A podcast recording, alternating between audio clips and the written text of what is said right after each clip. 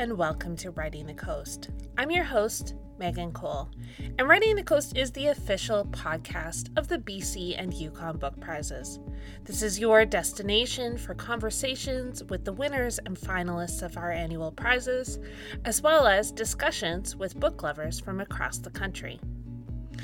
In the early 2000s, a documentary and a book called The Corporation was released. I remember watching the documentary and reading the book as a young political science student. What is a corporation?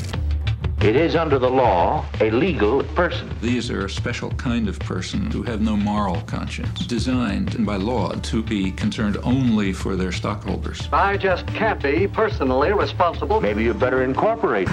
There are companies that make our lives better, and that's a good thing. The problem comes in the profit motivation.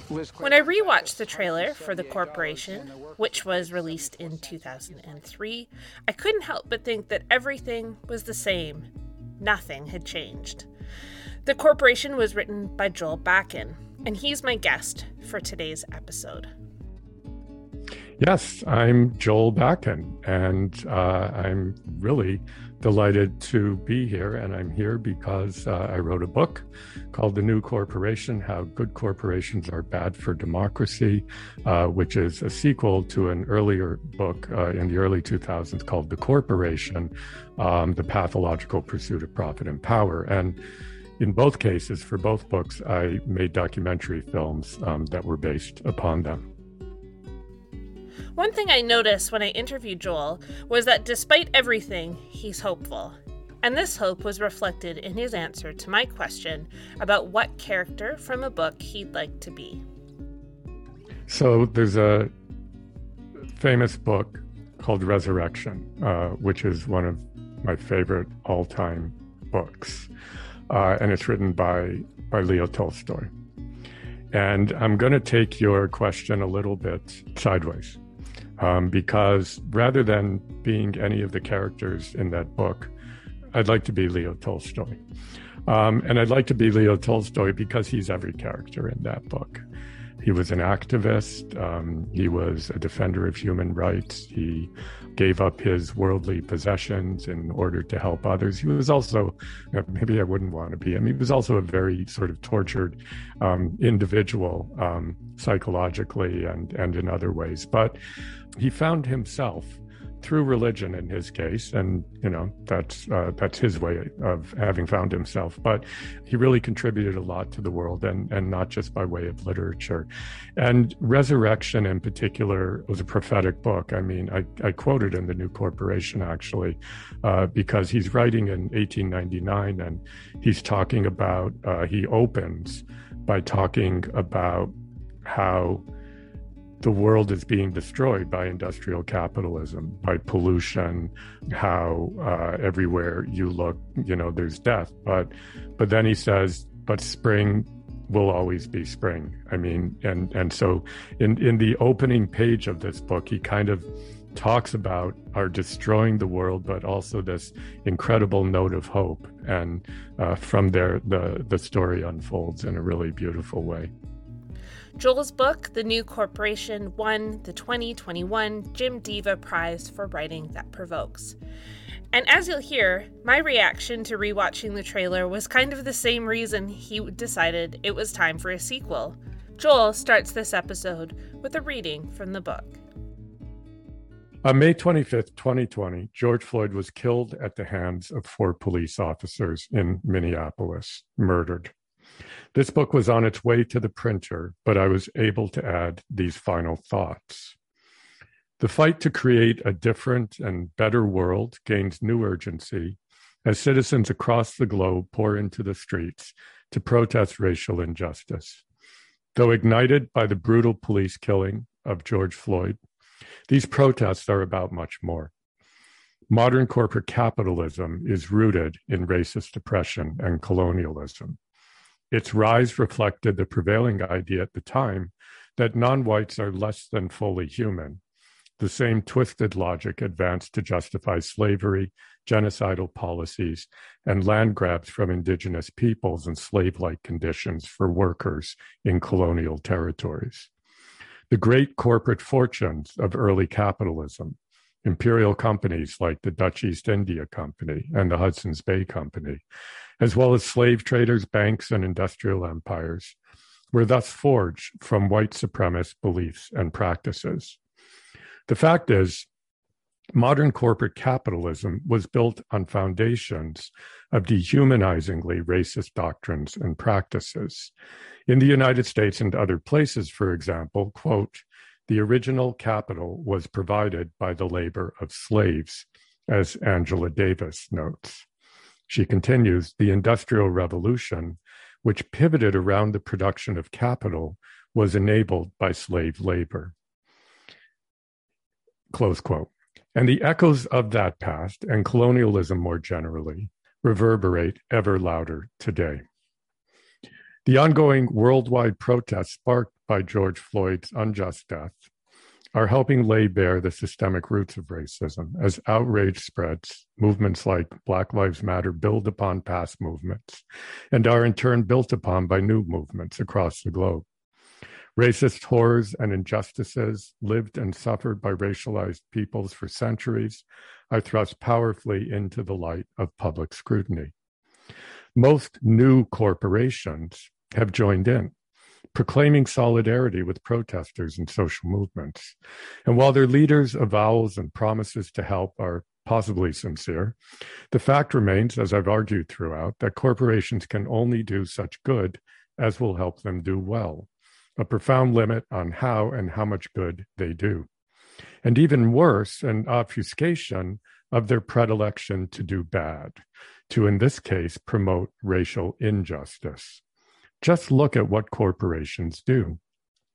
They campaign for cuts to taxes, regulation, and spending, and thus undermine policies designed to foster racial equality, human rights protections, anti poverty programs, workers' rights, job and income security, social services, public schools, healthcare and housing, pay equity, anti discrimination measures. They lobby for laws that facilitate exploitation of migrant workers. They push for mega project, projects, mines, pipelines, oil fields, and industrial farms that dispossess indigenous peoples and destroy their lands and ways of life. They campaign for trade deals that facilitate harsh exploitation of workers in the global south and the abandonment of those in the global north.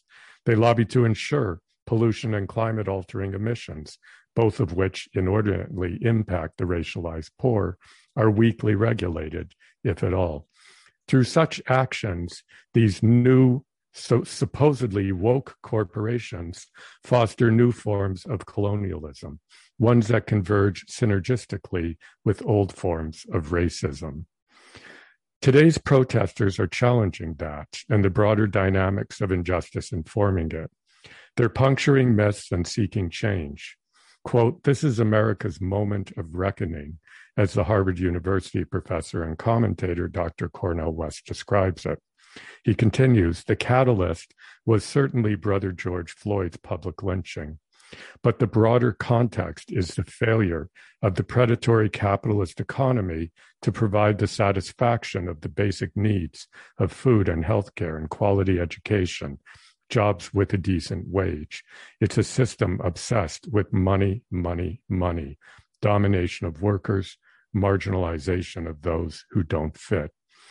What we need, Dr. West continues, is a nonviolent revolutionary project of full scale democratic sharing, power, wealth, resources, respect, organizing, and fundamental transformation. Close quote amen to that. Well, let's dig into uh, to the new corporation a little bit. As I was saying um, before we started the podcast, I remember reading the corporation when I was at UVic doing my undergrad in political science, and and it comes up in the book and in the documentary, of course, that you know you calling these corporations psychopaths. It, they claim it changed how they did things, and I'm curious at what point you thought, oh God, I might have to write a sequel? Like, when did that start to become something you were considering?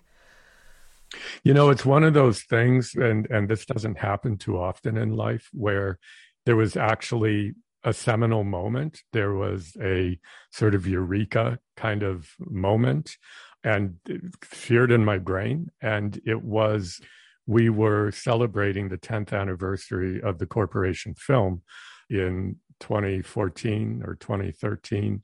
Uh, and we'd rented a big theater downtown and we had a big screening and we were having a party and you know there was lots of nice food and champagne and you know we were really patting ourselves on the back for having made this film uh, 10 years earlier and it's still sort of being a film that people watched and were moved by and influenced by but I, it was about the halfway point in the film when it just hit me like a ton of bricks that there was really nothing to celebrate that everything we had talked about in that film climate change, racial and economic injustice, exploitation of workers, toxic chemicals in the environment all of it had gotten significantly worse.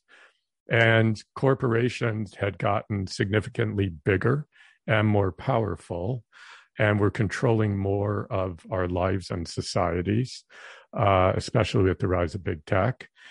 And at the same time, that sort of everything was getting worse and we were going off this sort of cliff of existential crisis on so many fronts, corporations were saying, hey, we're better now. You know, we're no longer psychopathic. We're we're the good guys. We're the solution. We're not the problem anymore and um, you know we're sustainable we're woke we're socially responsible uh, whatever you know is the latest flavor. Esg is how it's described today environment social and governance. But but we're good. And not only are we not going to do harm anymore but you should look to us to lead the way to a clean environment to eradicating climate change, to dealing with inequality. We are going to become the social and environmental leaders. And I thought, wow, this is a problem. Uh, clearly, we hadn't done our job in the first film because they're they're running this line and people are believing it, and governments are believing it.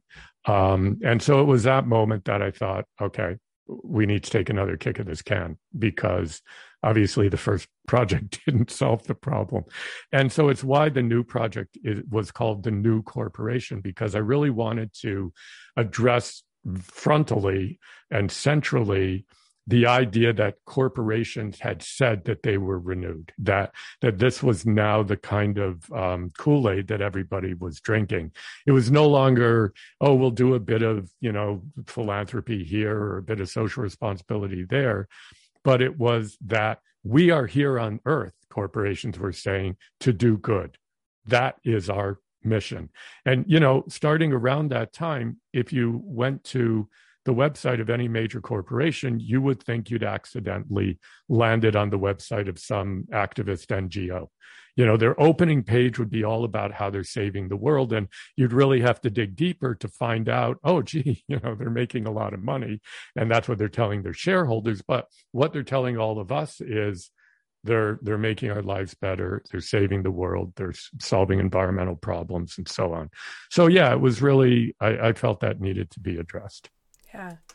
It, it's interesting in reading it because I, I couldn't help but think of like where I was when I read The Corporation. And it was, you know, as a, a young political science student and I was volunteering for the Sierra Club, we were having lots of conversations about how, you know, we need people were talking about like voting with their dollar and being you know that if we put our money in the right places then we could we could make change and we really see in this book that maybe we were we kind of created a monster a little bit. And I'm wondering what you think about that idea. Like, did that hurt us or help us or somewhere in between?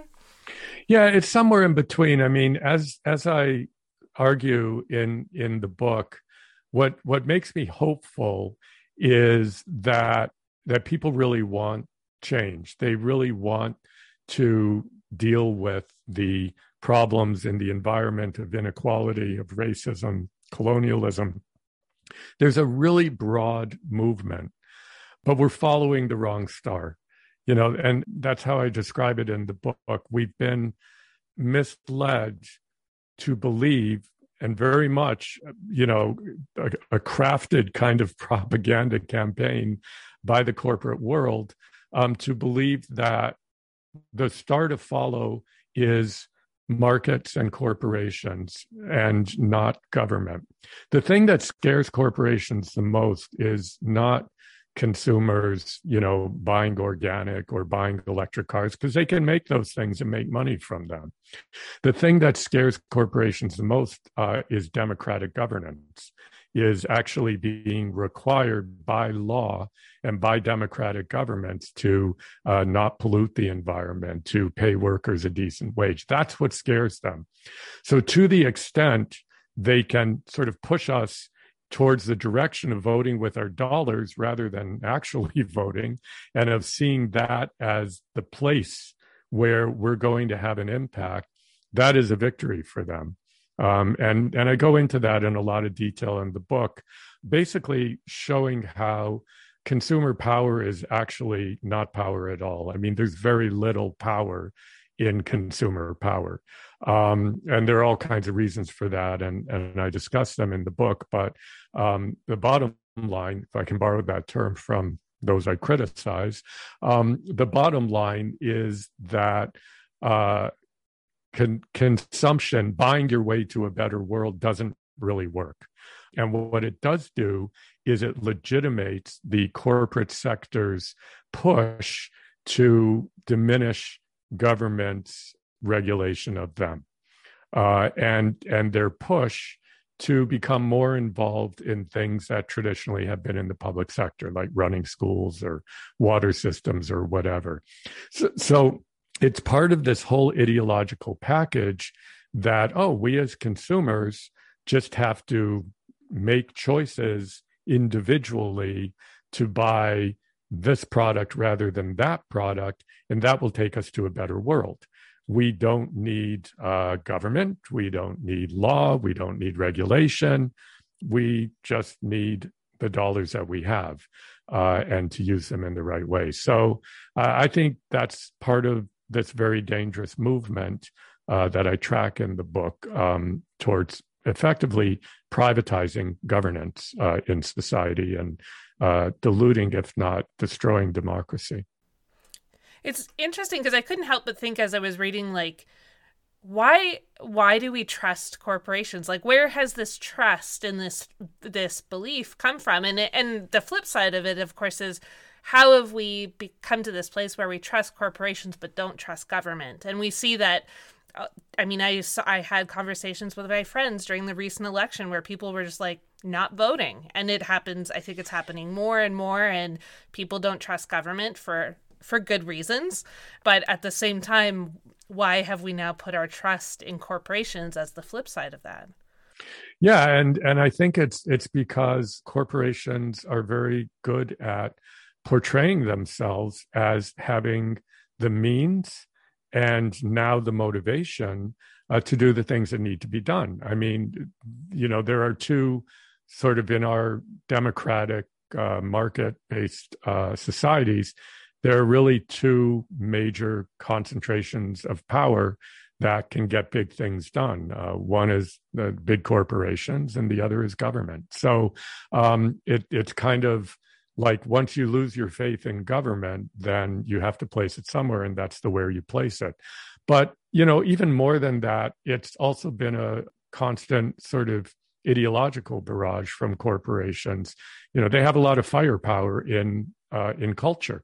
Uh, they, you know, they're all over the place. They're buying ads, they're sponsoring TV shows and movies, and you know, they've they've got more firepower than anybody but government. And they use it much more than government. And they use it in very effective ways.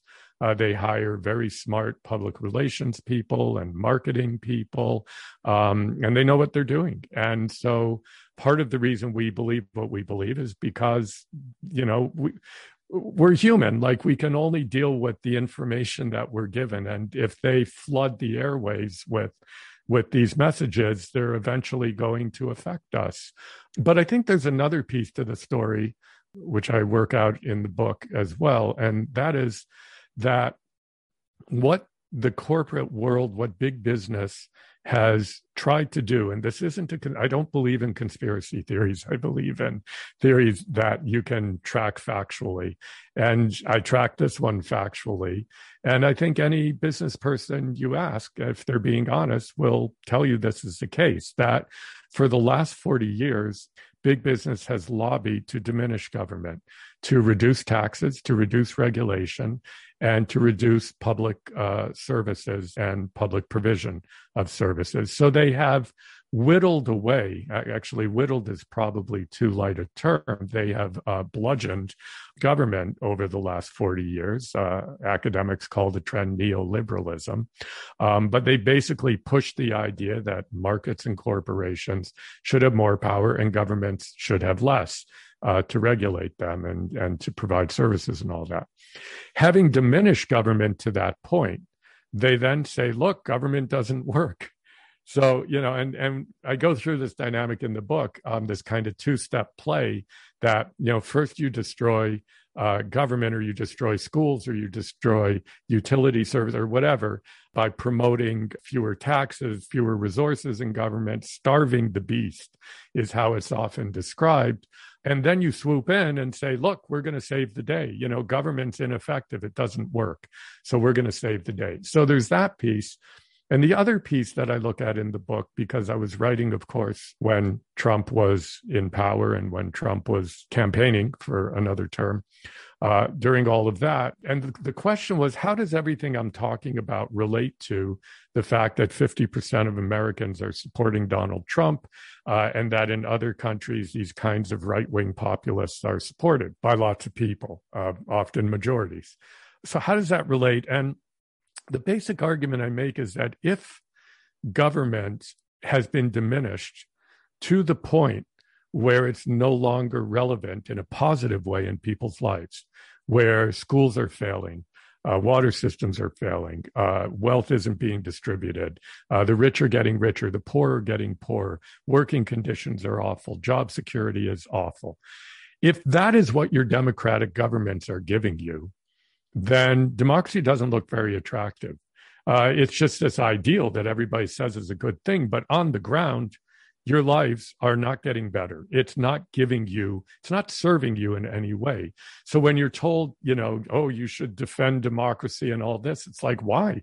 Um, and so I think that's part of what's happening in this sort of base that's developed supporting sort of anti-government governments governments that want to just strip away all social services deregulate all of that and add to that a sort of authoritarian impulse like trump and like others.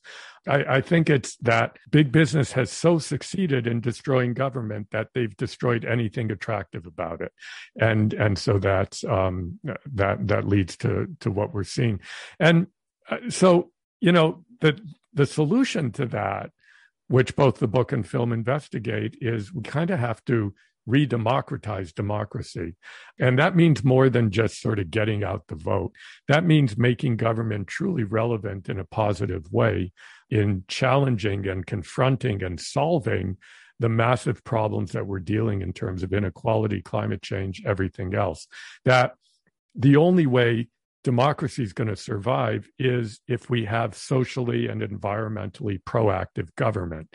If we don't have that, then of course people are going to distrust government because every election cycle we hear all these promises and nothing happens.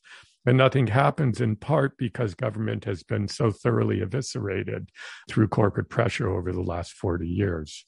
So that's uh, that's my that's my long um, short answer to a really important question.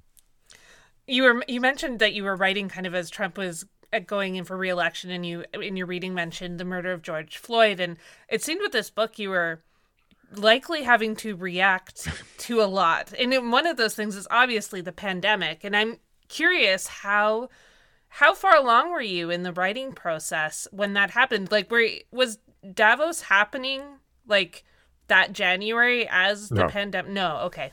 No, I had. I, I mean, the the really sad story is is I had written the book and we'd locked the film when the pandemic hit, um, and because of the pandemic, the whole publishing industry slowed down.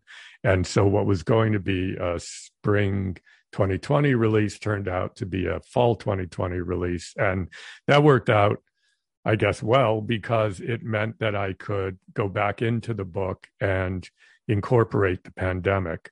When George Floyd was murdered, it wasn't quite as simple because the book was basically at the printer.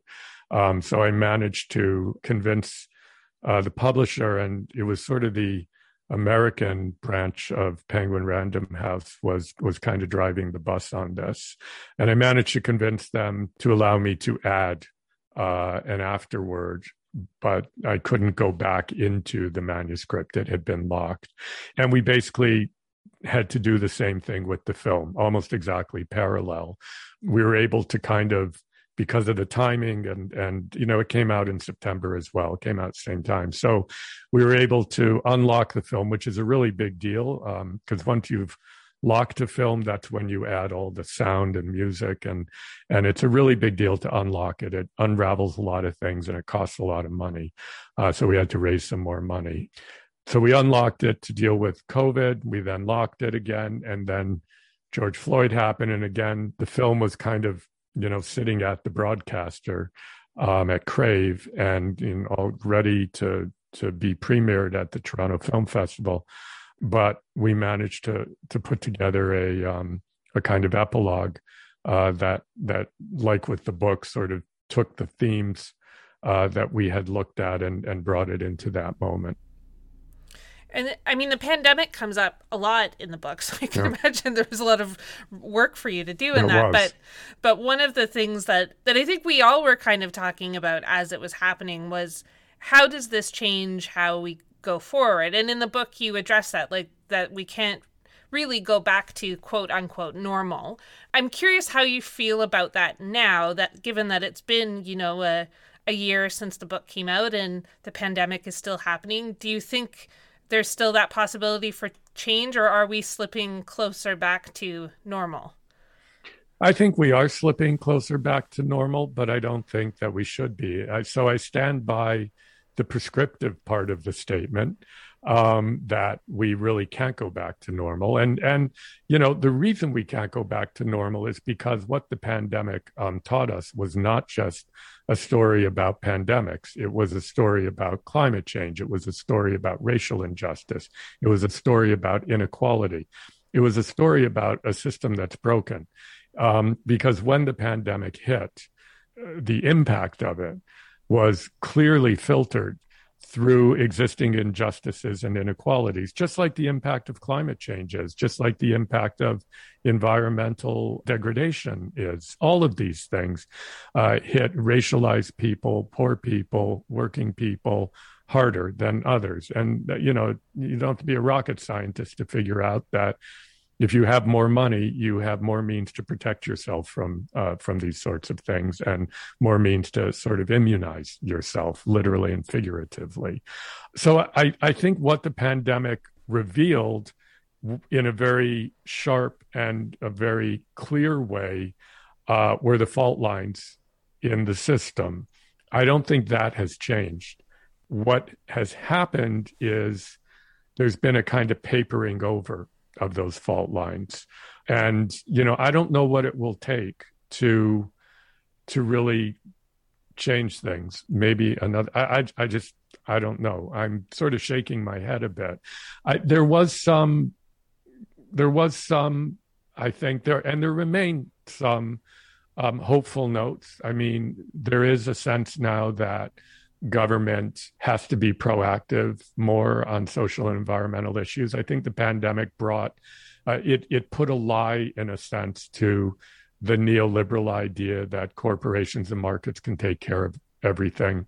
It showed that we really do need sort of democratic public infrastructure to help solve major problems that we confront, healthcare and and so on but you know, I'm I'm an ever uh, I'm ever hopeful, um, and history has never gone in a straight line. And I think we did learn some things from the pandemic. We see some real movement uh, in terms of, of social movement action, uh, Black Lives Matter, on the uh, in terms of indigenous resistance, climate action, school children going on strike. You know, the, like we see a lot that is is cause for a lot of hope, and and we even see in the United States. I mean, though we saw it more, I would say six months ago than we're seeing it now, but you know, the Biden administration did seem to be moving in uh, in some progressive directions um, that I think wouldn't have happened were it not for the pandemic.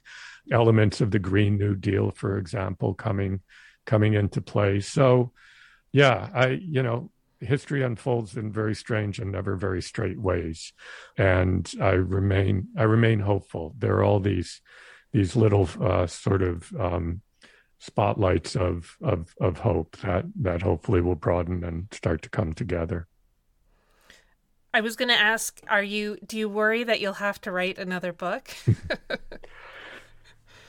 I um yeah, I I I do. I mean, I I have to give it another I think substantial period of time to sort of see how things go and I I yeah, I'm not. It it, it raises a larger question um, for me as to as to kind of what's next. I mean, I I kind of I think this is a really important theme, but I think I've kind of had my word on it, um, at least for the next few years. So I'm kind of thinking um, about you know some some other other directions, um, but not enough to talk about them yet.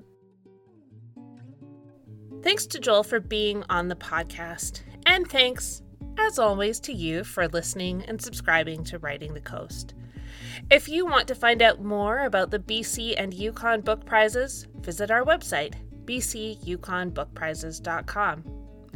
You can also find us on Instagram, Twitter, and Facebook, where we share news about the winners and finalists as well as information about upcoming events. Next time on Writing the Coast, you'll hear my conversation with Jordan Scott. Jordan's book, I Talk Like a River, illustrated by Sydney Smith, was a finalist for the 2021 Christie Harris Illustrated Children's Literature Prize. Thanks for listening to Writing the Coast.